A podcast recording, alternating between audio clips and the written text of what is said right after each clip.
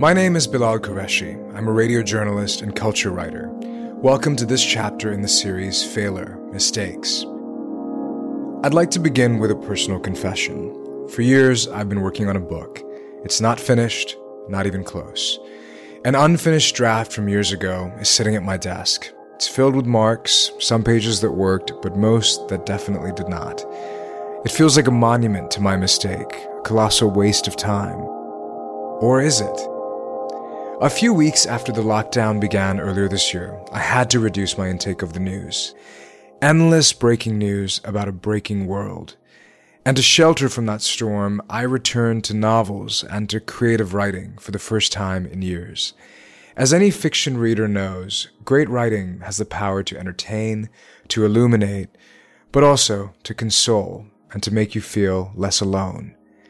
As I found myself admiring the finished books in my own library with a renewed admiration this year, I've been wondering how artists transform daily language into artful writing, expressive books, evocative screenplays, unforgettable characters, and how do they navigate the pitfalls of constant mistakes.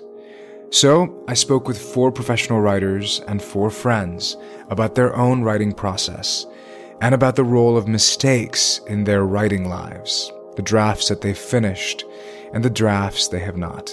My name is Beena Kamlani, and I'm an editor and I'm a writer of fiction. My name is Cord Jefferson, and I'm a, a television writer and producer. I'm uh, Hani Yusuf. I used to be a journalist, but I switched to writing fiction a few years ago. I'm Amirah Tajdin, filmmaker and screenwriter. Let's begin with the popular image of the writer a lonely figure sitting on a chaotic desk, head lowered into one's hands, crumpling papers into the dustbin of failures. I myself throw away a lot. Sometimes I go digging in that bin to find that piece of paper because I think, no, the way I said it there was far better. Or to modernize the image, the cold glow of a blank screen in Microsoft Word. Often my husband will come in, you know, into my office be like, Are you okay? Are you, you're just sitting there alone? And he's learned over time. My most productive time as a writer is doing nothing and staring into space. For me, that has always been the creative process is just hemming and hawing and being terrified and thinking this is stupid and being unwilling to show anybody the work that you're doing because you're so embarrassed about it. With math or science, there's formula so that you don't make mistakes. And you follow those formulas and you won't make a mistake. But with art, there's no formula. There's no formula to feelings. So mistakes are necessary. You know what it is really, Bilal? It is falling. You have to fall. Perhaps for some people, there is a route that's straight and clear, but for no one I know has it been ever straight and clear. No one I respect and no one I truly hold up as an example of the best of the writerly craft. I met my friend Hani Yusuf years ago in Berlin. She and I are both alumni of the same journalism school, and like me, Hani began her career as a journalist. She now writes fiction full time from her home office in Karachi. While she worked as a reporter, she says what she really longed for were the messy, grand novels that she read and loved as a young woman, the lives and tribulations created on the page through the piercing language of a novelist not the factual and practical language of a journalist. You know, I sort of grew up in Karachi, as you know, in the 80s. There wasn't much by way of entertainment. My greatest access was to works of fiction in English. And it didn't matter if it was a man in, in Michigan in the 1940s or a woman in late 20th century Russia. Uh, what united us all was the tragic flaw in all our lives, the mistakes that we make, the repentance, the mistakes that we can't undo, and the mistakes that we can undo. But in the creation of that kind of writing Hani is talking about, there are roadblocks aplenty and many invisible mistakes. Beena Kamlani has worked in New York publishing for three decades. She's edited books, novels, memoirs, and nonfiction. I asked Beena to tell me what exactly are the writer's biggest mistakes. It's the obvious ones, the wrong agent, the wrong editor, the wrong publisher, to the less overt ones, the misguided themes and the characters that took so much energy and blood, um, the exaltation of subjects that then become meaningless as the world changes around you.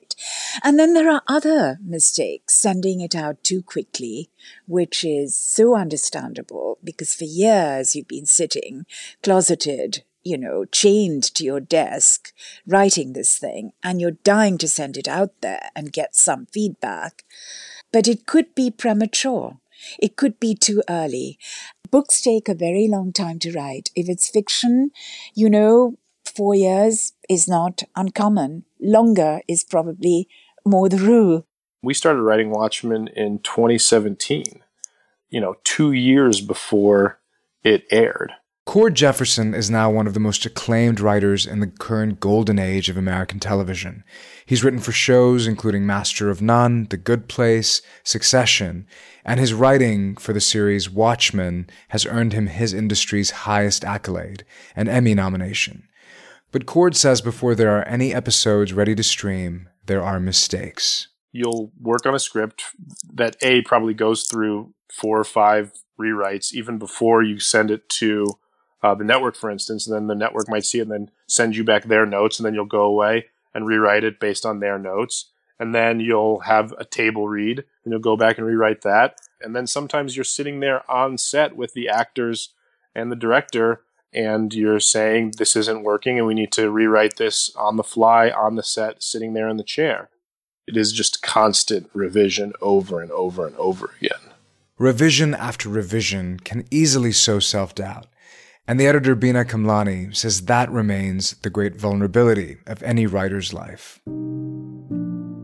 In a sense, this is about the toxic nature of prolonged self doubt, which you always have as an artist. Is the work good enough to be put out there? Should it go out at all? Who am I writing about these big things? Uh, should I be writing about it? Will anyone listen to me? Why should they? So there are all these questions. Uh, we're programmed for self doubt and self destruction. But to the point Beena just raised, why are writers programmed for that kind of self doubt and self destruction? It's not just the mistakes that writers make on the page or the craft of writing.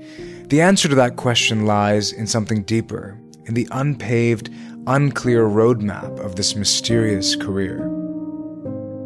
You know, I, I did want to share this one thing with you. There's this absolutely fabulous book called Lost Illusions by Balzac. It's part of his Comédie Humaine series. It's about Paris, it's about publishing, you know, and what that involves. And he says this One can only become great at a price. The works of genius are watered with tears. Talent is a mortal creature that has, like all other living beings, a childhood subject to maladies. Society discourages imperfect talents, just as nature eliminates feeble or misshapen creatures. Whoever wishes to rise above the common run of men must be prepared to fight a battle and not retreat at the first difficulty. A great writer is nothing less than a martyr who refuses to die. Beena says whether it was Paris in the 19th century or the writing rooms of Los Angeles in today's television age, writers have to remain resilient in a world that often doesn't understand them. Writing is a career that doesn't make sense to the outside world, professionally, financially, and culturally. Let's take Cord Jefferson's trajectory from being an essayist to becoming one of the most acclaimed television writers working today. Cord and I first met in DC 10 years ago when he was a political journalist covering the intersection of race and the Obama presidency. The articles were paying the bills, but the endless cycle of racism and backlash was wearing him down. Five years ago, Cord decided to leave journalism for good. He wrote a farewell essay about why he no longer wanted to report on black pain as a black writer. I started to ask myself, is this really what I want to do with my life? Is this really what I want to be doing with my time day in and day out? and I realized that at a certain point that that I just couldn't keep doing it for my own sanity. Was there ever a time, Cord, when you thought you were when you were leaving journalism and you wrote that essay and you were moving to Los Angeles without knowing what exactly would come of that transition? Did you ever worry that you were going to make a mistake? Yeah, I was terrified of making a mistake. I thought I, I was confident that I had made a huge mistake, and for a while, you know, the, the the time between my first TV show and my second TV show job was about seven or eight months. So for about seven or eight months, I languished in unemployment and and I just felt like I had made a, a tremendous mistake, and I was, had now set my journalism career back by eight months. And so I, I was very, very, very close to giving up. Though I was, I was literally two months away from quitting. But, but I will say that that has been the biggest cause for my success in my whole life, is being willing to embrace potential failure do you feel like you're forgiving of yourself when you make a mistake and when you feel that you've made a creative or a professional mistake related to your writing? Uh, absolutely not. I am, I am the harshest critic in the world on myself, and I think that that comes from you know, um, Damon Lindelof the showrunner of uh, Watchmen, he I remember a funny day in the writers' room. He he asked everybody in the writers' room if, if he said, "Raise your hand if your father was always slightly disapproving of what you were doing." and like, I think like eighty or ninety percent of the room raised our hands. And he said, "Yeah, exactly. I think that that is he." His point was that disapproving fathers or disapproving parental figures were incredibly helpful in making people ambitious and making people driven toward a, uh, a singular goal.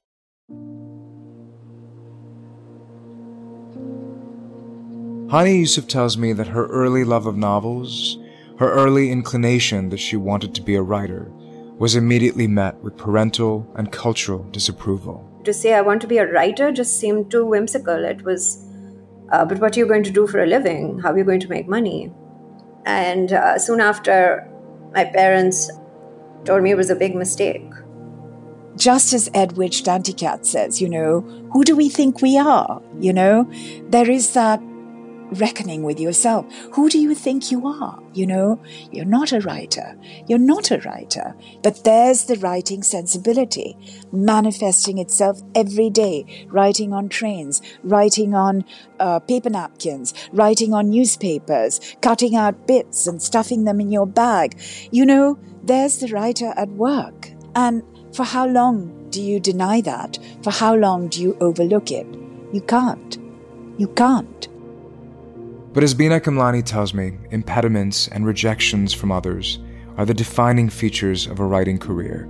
I think we make our biggest mistakes when we hand over the right to assess our own abilities, what we're worth, to others. I see that as my biggest mistake that I gave up too easily. Earlier, not now. I think the biggest mistake that a writer can make is not to write, which is a mistake many writers make. And I, I, I think that's the only mistake one really needs to regret.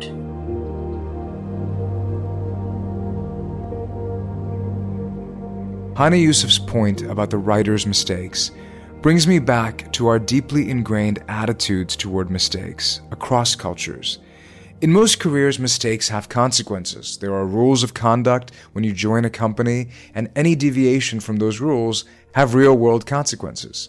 But is the language of mistakes even the right word to describe what writers face and what they learn to untangle? So I asked Hani Yusuf to help me unpack the very language of mistakes, the word itself. This project is about exploring the idea of mistakes, of, of Fehler in German, um, and you know, I guess in, in Urdu it would be galtiya, I suppose. Yeah. Is that, the, is that the best word for it? Hmm. Yeah. No, I, I'm just thinking about the words that connote mistake. The word itself, like as a writer, you deal with words. So when you hear the word mistake, or when I wrote to you an email to ask you that I want to talk to you about mistakes, Hmm. is it a heavy word, or does it feel like a word that doesn't stress you out so much? It's interesting that you pointed out the word for mistake in three languages that both of us know in Urdu or, or and, and German and English. Uh, with the word ghalati in Urdu, it's almost like uh, nonchalant. Yeah, it's it's le- it's less burdened. I think it's less. Um, there's a kind of lightness to it in a way that there's a sort of se- kind of self forgiveness built into it. Mm. Because it's like, well, it's it's just a ghalti. Yeah, I didn't do it Jan Bujke. I didn't do it knowingly. So there's that kind of inbuilt notion of, you know, I didn't deliberately want to hurt you. I it was a ghalti. You know what I mean? I, I know what you mean, and I think and and when I think about the term Fehler in German, what I remember from kind of time in Germany is that you know, ich habe eine Fehler gemacht or some somebody has made a mistake. It's a very um, it feels heavy to me uh, as a word. Did you feel like Fehler feels almost like failure, which is very burden to me? Like it's mistake plus failure. No, no, no, it does. And I think and I think once you say failure, I just think like system failed. Like this is game yeah, over. Yeah. And mistake as a word in English, it, it does still feel to me like a word that implies some kind of repentance is required for it or some kind of action is required to repair for it. Like you've made a mistake, now you need to fix it. Yeah, and also um mistake in my Catholic school upbringing was very heavy. It was written in red felt tip marker on my books and were a declaration of what a failure I am.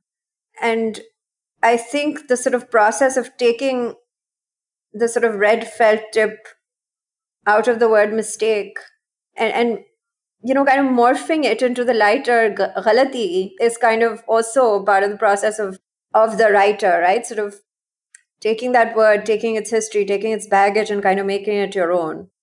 But how do writers ultimately overcome the dark forces of self sabotage?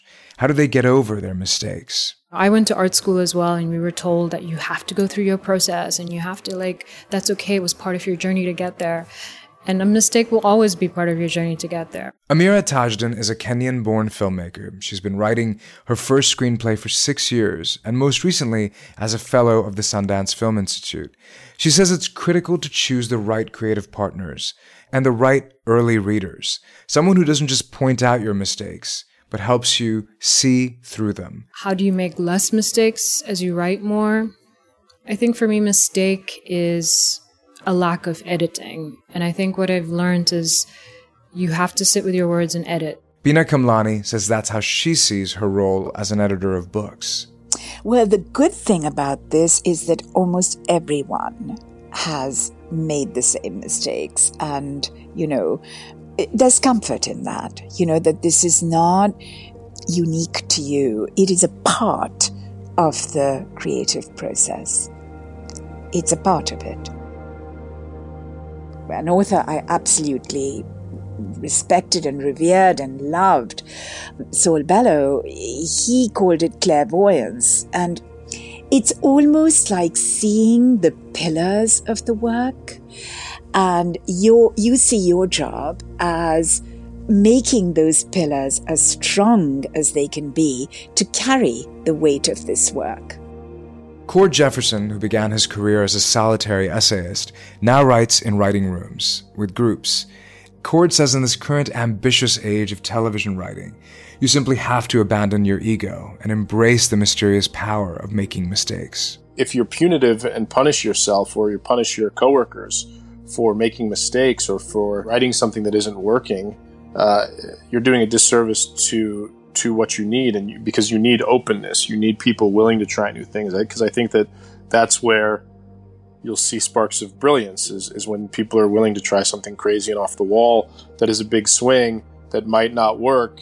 But if it does work and if it's executed well then you know you look like a genius. It's practice. I'm a person who believes truly in like practice making things perfect or a version of perfect and once you practice the language you have with yourself as an artist, I think we all have a language that we speak to ourselves.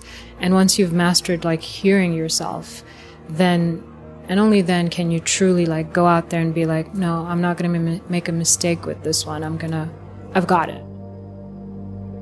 Amirah Tajdin says one's carefully chosen and cultivated creative circle and a forgiving approach to making mistakes can help turn mistakes into creative gold And while we're on the subject of gold, Amirah tells me about one of her own personal philosophies about making mistakes. It comes from a Japanese art form called kintsugi, which is a reference to a way to repair broken pottery. In Japan, instead of disposing of something cracked or broken or shattered, there's an art form to repairing those objects.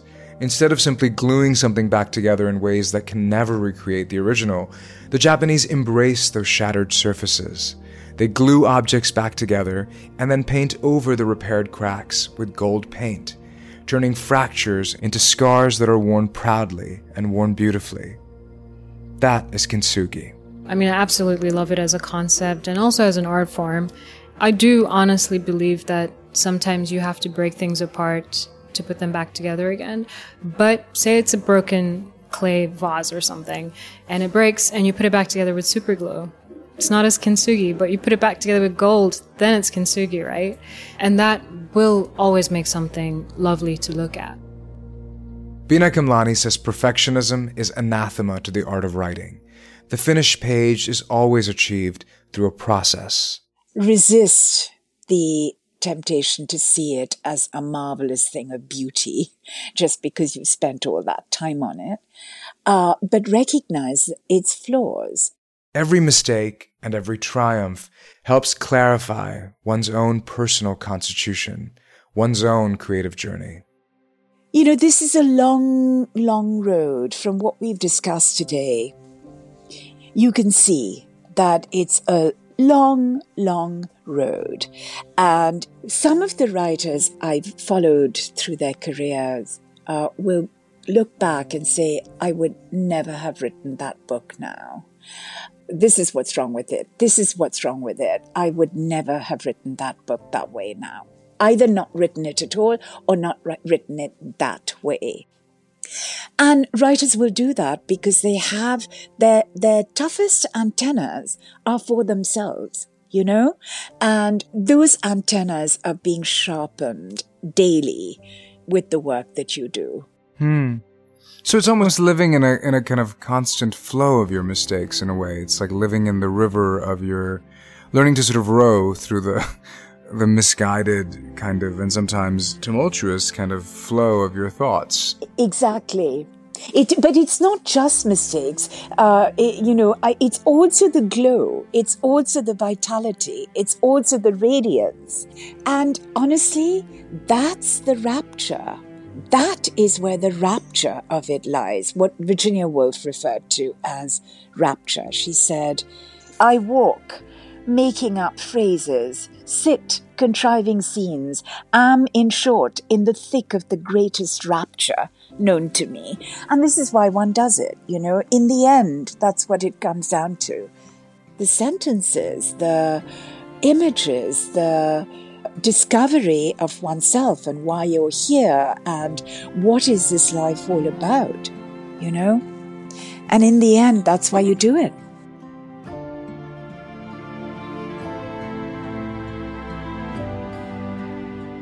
Again, Beena Kamlani, editor and novelist.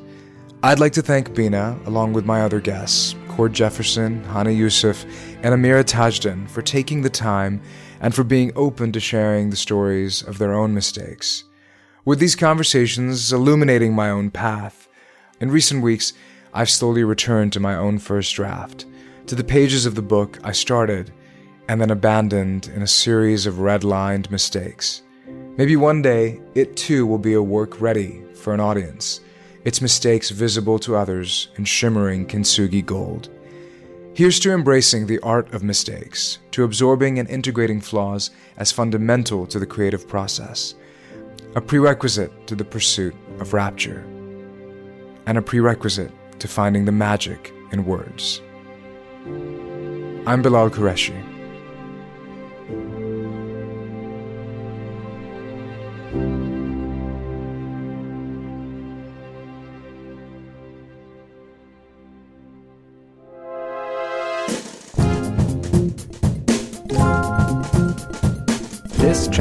Transatlantic story was brought to you by the Goethe Institute. Find out more on our website, goethe.de/usa. Thanks for listening, and see you next time.